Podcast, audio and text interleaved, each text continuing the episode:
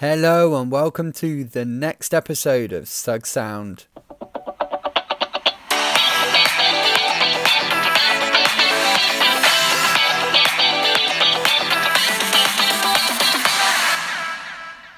Welcome to this episode recorded over the 11th and 12th of August. To open this episode, I would like to just take a moment and pay tribute to Heather Heyer and the two police officers who last year at the Unite the Right rally in Charlottesville were tragically killed. Heather Heyer was killed by a white supremacist who mowed a car into a crowd during a white nationalist rally. And I would like to pass on my condolences to her friends, family, and also the two police officers killed as well. And I hope they find peace and love on this anniversary. So, in this episode, we're going to talk about a possibility of a EU referendum again, EU Ref 2.0, and also the tragic story of the killings and protests over in Bangladesh.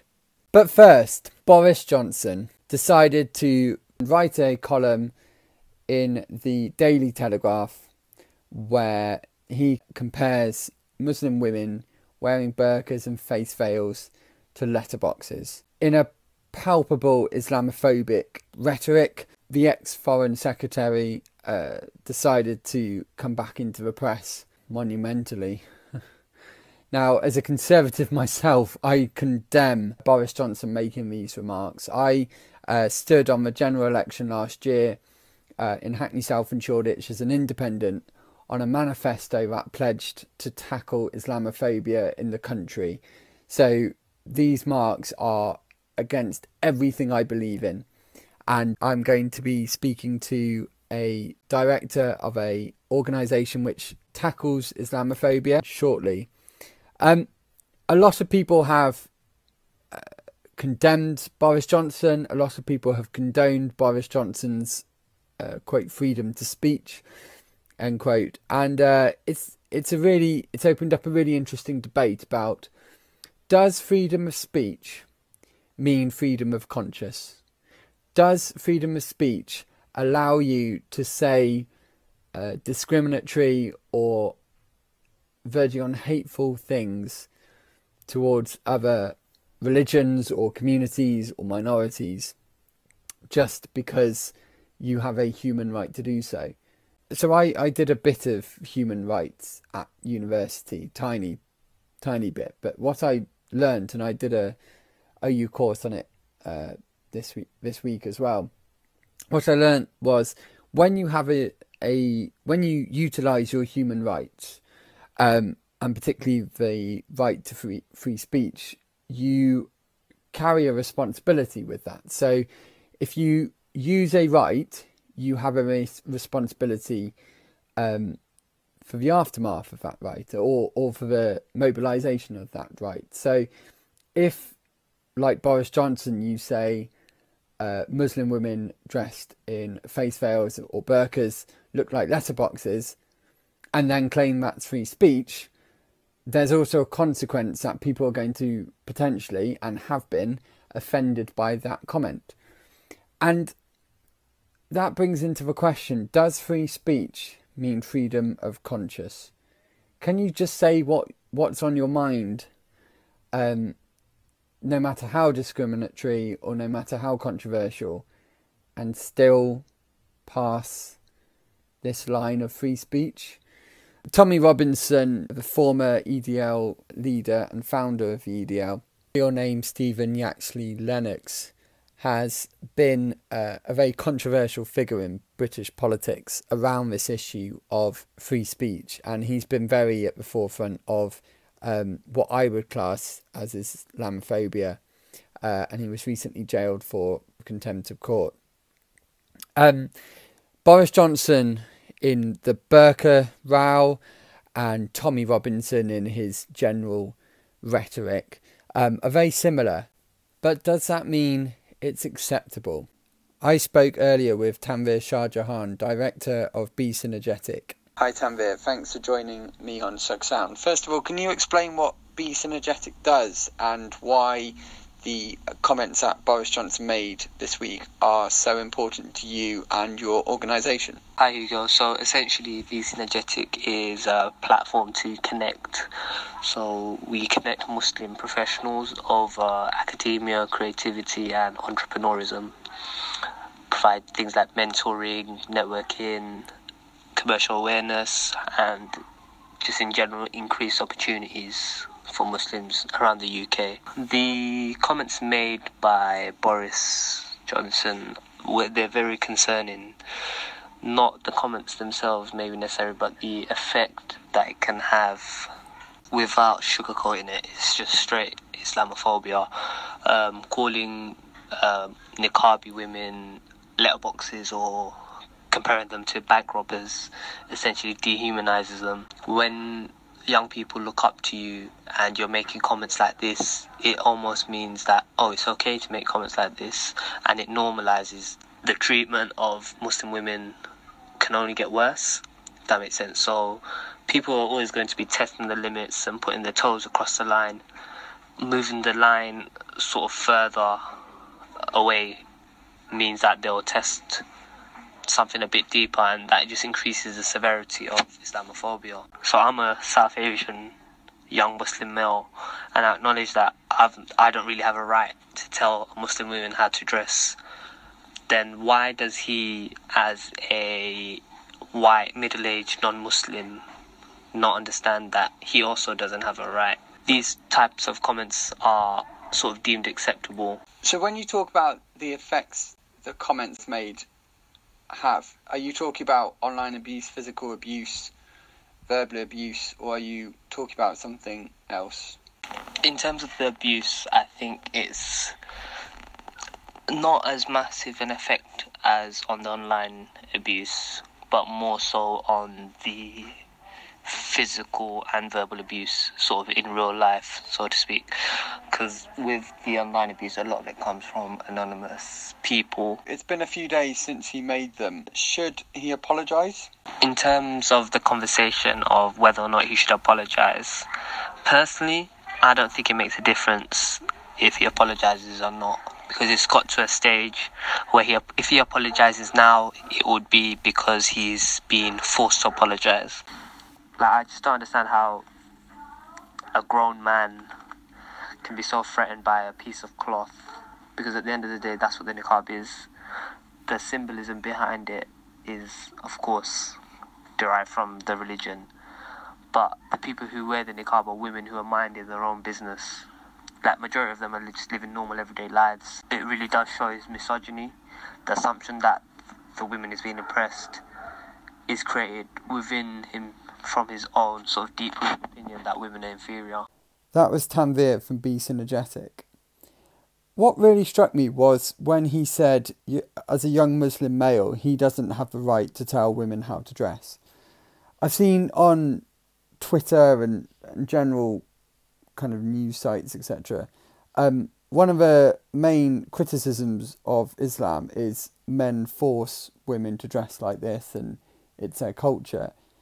And actually, what Tanvir just said completely counteracted everything that Tommy Robinson, Boris Johnson, and, and these people would like you to believe. Really interesting. Um, and it's important to note he is under inquiry uh, by the Conservative Party, so we'll see how that goes. Um, Baroness Warsi is uh, still pushing for a Conservative Party wide inquiry into Islamophobia in the Conservative Party. I actually fully back that and I fully support that, and I want to put that on the record. the EU. I'm sure you've heard about the EU so much over the last two years that you're sick to the back teeth of it. So am I. But this is a new story which has been pushing on over the summer. And as much as I hate this news story because I think it's stupid and undemocratic. Uh, they certainly make a point and they certainly get themselves the attention they want, and nothing changes in this podcast. So, this week, YouGov, a survey organisation, uh, polled 10,121 adults in the United Kingdom and asked the question if there were a referendum today on whether or not the UK should remain a member of the EU, how would you vote?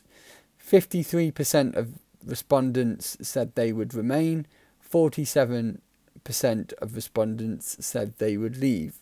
Now, uh, back in June 2016, there was 52 voted leave and 48 voted remain.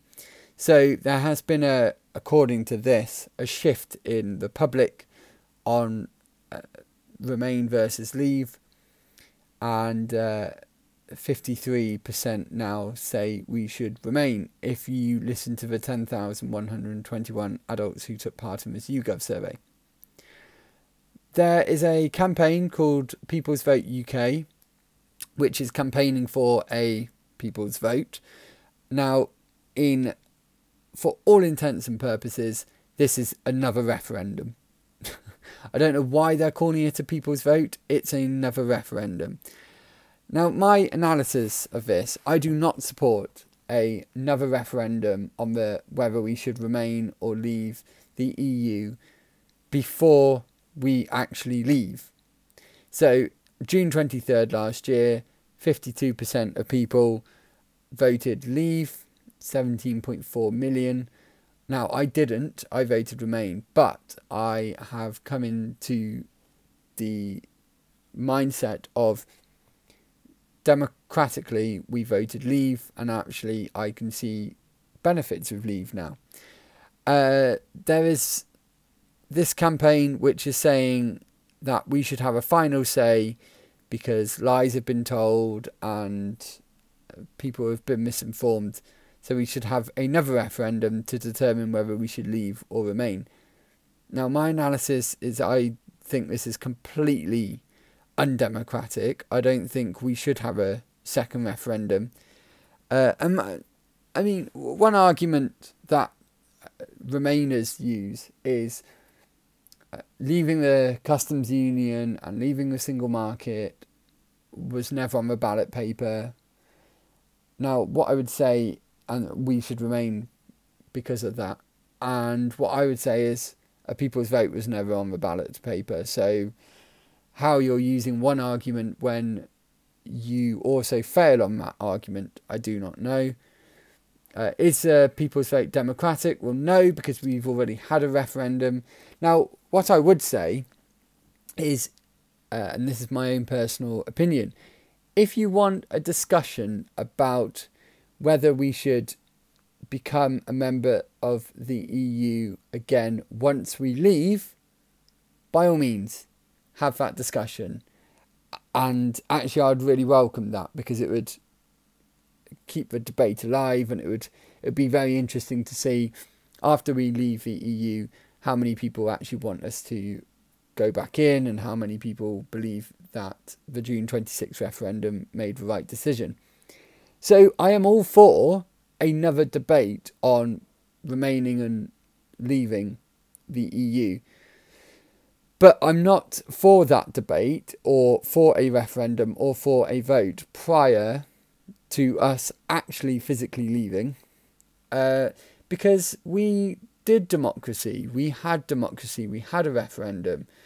And uh, whether the referendum was a good idea or not is completely a different topic. But we had it. So I, I'm a f- firm believer of you should carry out what the people say. And then also, we have a general election coming up um, in 2022, if not before. That's when we can decide whether we, you know, whether we vote for a party which says we should go back in the EU or whether we vote for a party which says we should stay uh, out of the EU. That's when the people desi- decide. They elect politicians which then decide on our behalf. We do not live in a direct democracy where referendum is the way to deliver uh, results and the way to ask the people all the time. Um, more and more increasingly, referendum has become a part of British democracy, and I'm actually all for referendum. Uh, I'm a firm believer of referendum. I think we should have more direct democracy. But the system we live in currently, uh, having a general election and having representative democracy, uh, does not suit in with having another referendum on the terms of the EU deal or uh, membership of the EU before we actually leave. Um, we elect MPs to make decisions on our behalf. What I would say is if you don't like the way the country is going, or the government is going, or the opposition is going, cam- lobby to your MP, campaign to your MP, and get them to vote against the deal or back the deal, what whatever you wish. When it comes to the House of Commons in the autumn, what what I wouldn't say is don't push for another people's vote, another referendum prior to us leaving, because it is undemocratic. It's not going to happen. There's no also there's no uh, room for legislation for another referendum to happen prior to March 2019. So it's actually uh, legislatively impossible. And that's my analysis. So this second referendum shouldn't happen. But what are your thoughts? Use social media, hop on Twitter, hop on Facebook, use the hashtag SugSound, and you tell me your thoughts, and then we'll try and discuss it on the next episode. Should there be another referendum on membership of the EU? Uh, have your say. Use the hashtag SugSound on social media. So now we come on to a story which is so tragic um, and it's different to other stories in the sense of um, the national and international media found out about this um, from citizens inside Bangladesh who use social media to spread the news of what was happening because there's censorship uh, over there with the government. Um, on the 29th of July, Two students were killed on the streets of Bangladesh by a speeding bus.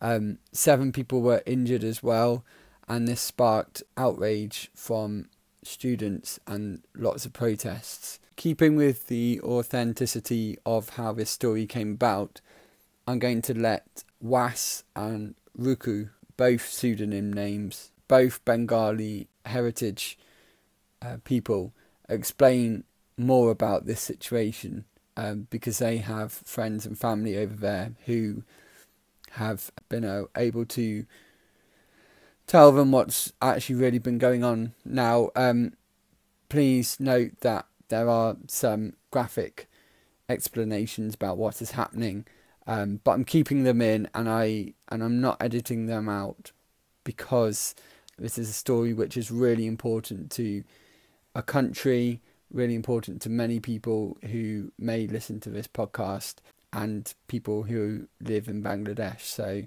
this is a really authentic story and I want I want it to be as real as possible. This scenario here, this situation that's going on right now, um, this these these students, um, they've recognized that in a certain area, a certain road, um, it's it's badly badly managed, badly designed, um, there a lot of accidents are happening in this area, and it's affecting um, a lot, a lot of people in the area, a lot of people in the school. And the students, what they did, they decided to take a stand to it and um, protest actually. So um, what they started to do was actually manage the the road traffic themselves. Um, like you know, standing in there, letting people go at this time, stopping people at this time, really taking it into their own hands. And you know that that escalated to just now a proper protest of, of course, what what has been reported that it was a peaceful protest, and um, what the Bangladeshi government are reporting that it was a violent protest. But obviously, only the people that were there will know the true story. Um, and the protest went, I think, more than a couple of days that it was going very peacefully, very successfully. And after that, the government took a stand, and a couple of radical um, sides of the government took it in their own hands to stop this protest and to remove the people, the students. So what they did was they beat and murdered a couple of people. They took the women and raped them in police stations. So to be able to do that in police stations, you you know that this was sanctioned or at least permit, permitted by the government, and that, that that's what this whole uproar is about. You know, we all know the situation in South Asia, in South Asian countries, uh, with when it comes to you know sexual assault and and things like that, and this this has now just put that now to the core. It, it's it's really almost accepted by the government to treat women like this and to treat students like this and to treat anyone that goes against the government like this. What I take from it is that we are lucky. We are so so lucky that we live in London or you, or whoever listens. We live in a place where we can um, express our feelings, express our disagreements with the government. We can protest, um, and there's much much less of a fear that something of that level can happen. We still feel um, a level of safety, a level of security living in this country. So Ruku there explained what's happening really on a general scale, and our next guest, Was, is going to explain more about the in-depth uh, politics of what is going on in Bangladesh. Can you introduce yourself and who you are, a bit of background. My name's Wes. Um, I'm basically an actor. Um, I'm also I'm still in university right now, finishing my master's degree. I've got a degree in politics and international relations, which was my undergrad, and my my um, master's is in international relations as well. So I'm quite fairly uh, political, politically active. Um, I do stay in the in the know. Um, also, there's a lot of things that I genuinely care about in the world um, and one being Bangladesh, since it is my uh, mum and dad's um, homeland as well. Um, every single year on that road, I think I do believe it's that road alone, or in the whole capital, about five thousand people die every single year on that road. And when we say road safety, it's not because the roads are damaged or stuff like that. It is, don't get me wrong, it is. But what happened was a speeding bus had run over two students. Uh, their names were Abdul Karim Rajib and Dia Khanam Mim. Those were the two students that were killed. Now, the reason why the bus was speeding is because in Bangladesh, the bus drivers, they all they all work for private companies. Okay, so they all work for private companies. The way they're paid, they are paid through uh, commission. That's how they're paid. Now, the more people that get on the bus, is the more money they'll get.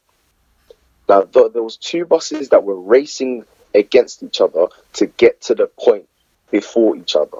Do you get? So they can get more money. So this is the issue as well. Bus companies will release their buses at the same time as each other. So like there'll be three buses released at eleven o'clock, five buses released at eleven fifteen, ten buses released at eleven thirty, and then it just it, it makes it worse. And there's two, there's competition there, and there's not a wage structure. The students done were fed up of the government actually doing something, or not, or not doing anything about it. So that's why they went to the streets. That's why they went onto the streets and protested and did all the all these things.